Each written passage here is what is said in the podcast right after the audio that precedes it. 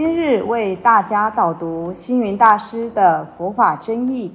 本套书有三册：第一册《佛法义理》，第二册《佛学思想》，第三册《佛教常识、佛门形式》，总共三百多个主题。大师以各种譬喻言说、引经据典，将佛教的教理、仪制、名相、应用等，直唱佛陀教法慈悲、智慧、平等的精神。此即是给人欢喜、信心的人间佛教。各位佛光人，各位护法居士，大家吉祥。今天的主题是云水行佛，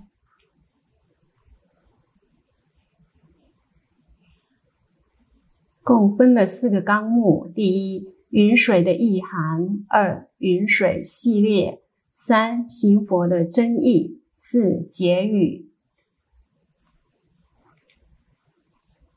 第一，云水的意涵。曾有人问我，什么叫云水三千？我说，天上的白云飘来又飘去，地上的河水流过去又流回来。出家人行脚就是云水。云水到哪里去呢？三千大千世界。所以，云水就是行佛。云水系列第一，云水医院。佛光山开山之初，我设立了一间小小的诊所，免费提供本山途中及山下居民看诊。云水医院设立的医院，但位于本山邻近的岐山、六龟、甲仙、三明、桃园等乡镇都是山区。以原住民朋友居多，他们生病时不仅没有办法获得良好的医疗，也不能工作赚钱，还要花钱来为有病的身体疗治。尤其山路遥远，交通不便，即使是没有病的人，经过一路的颠簸也会不适。何况是生病的民众，真是雪上加霜。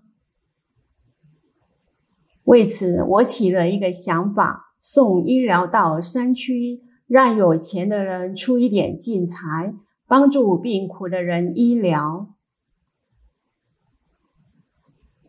成立的开始及名称，所以我在一九八三年成立火光山湿疹医疗队。每周固定巡回各县市，将医疗送到交通不便的偏远地区。在一九八七年扩大组织编制与服务范围，并更名为云水医院，以慈善福利社会为宗旨。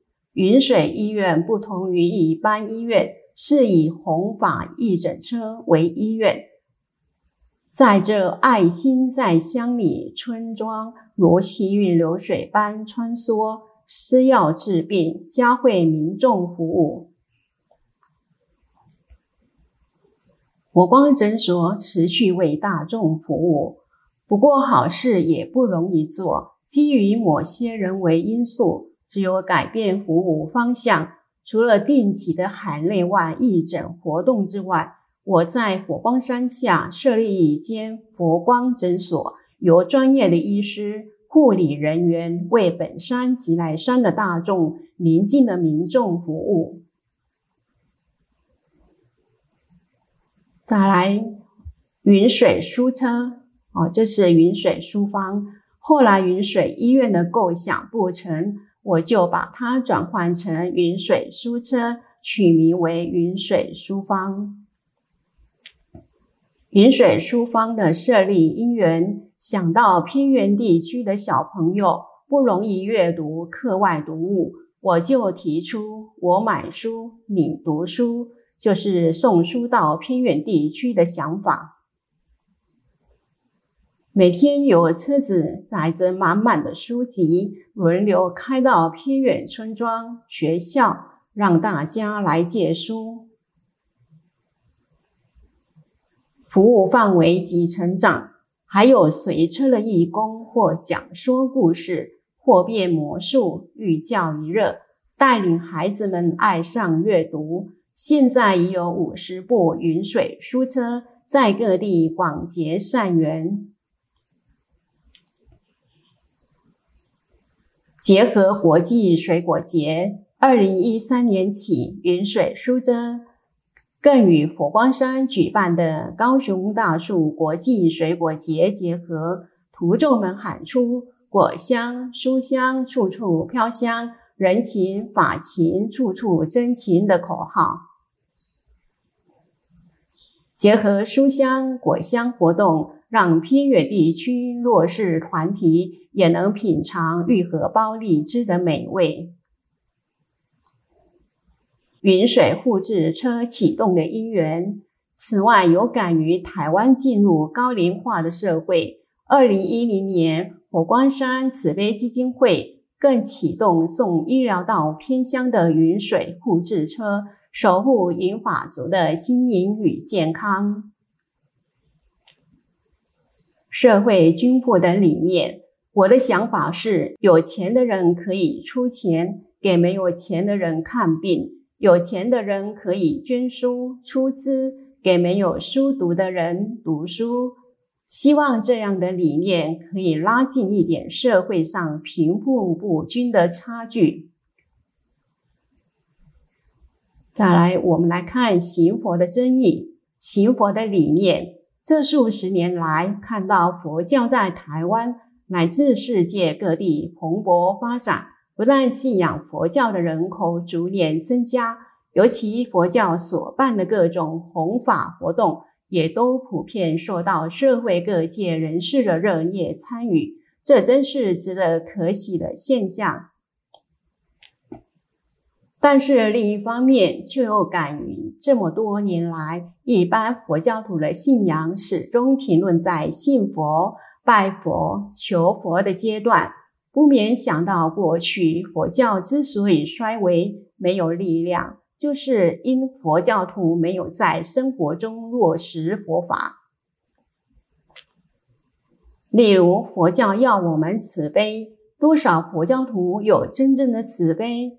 佛教要我们习舍，多少佛教徒具有习舍的性格呢？佛教要我们般若，多少佛教徒是真正的明理有智慧？身为佛教徒而没有佛法，佛教怎么不衰微呢？人间佛教的展现，因此为了提升佛教徒的信仰层次，我提倡行佛。希望大家在日常生活中都能确切实践佛法，生活及修行。希望大家在日常生活中都能确实实践佛法。例如，佛要我们慈悲，则不可轻易伤害生命；佛要我们忍辱，则不可嗔心怒骂；佛要我们广结善缘，则不可以自私自利。知行合一，不可偏废。在佛教的经典里，每部经都是以“如是我闻”为开头，最后则以信受奉行作为结束。能够信受奉行佛法，就是行佛。经云：心、佛、众生三无差别。佛陀是已经证悟成佛的众生，众生是为修正的佛陀。佛陀是所作一半，不受后有；众生是所作未半，流转生死。因此，如果我们能行佛所行，学佛所行，则必定可以离苦得乐，解脱自在。感谢大家的聆听，如有疑问，请于影片下方留言。祝福大家六十吉祥，深入经藏，智慧如海。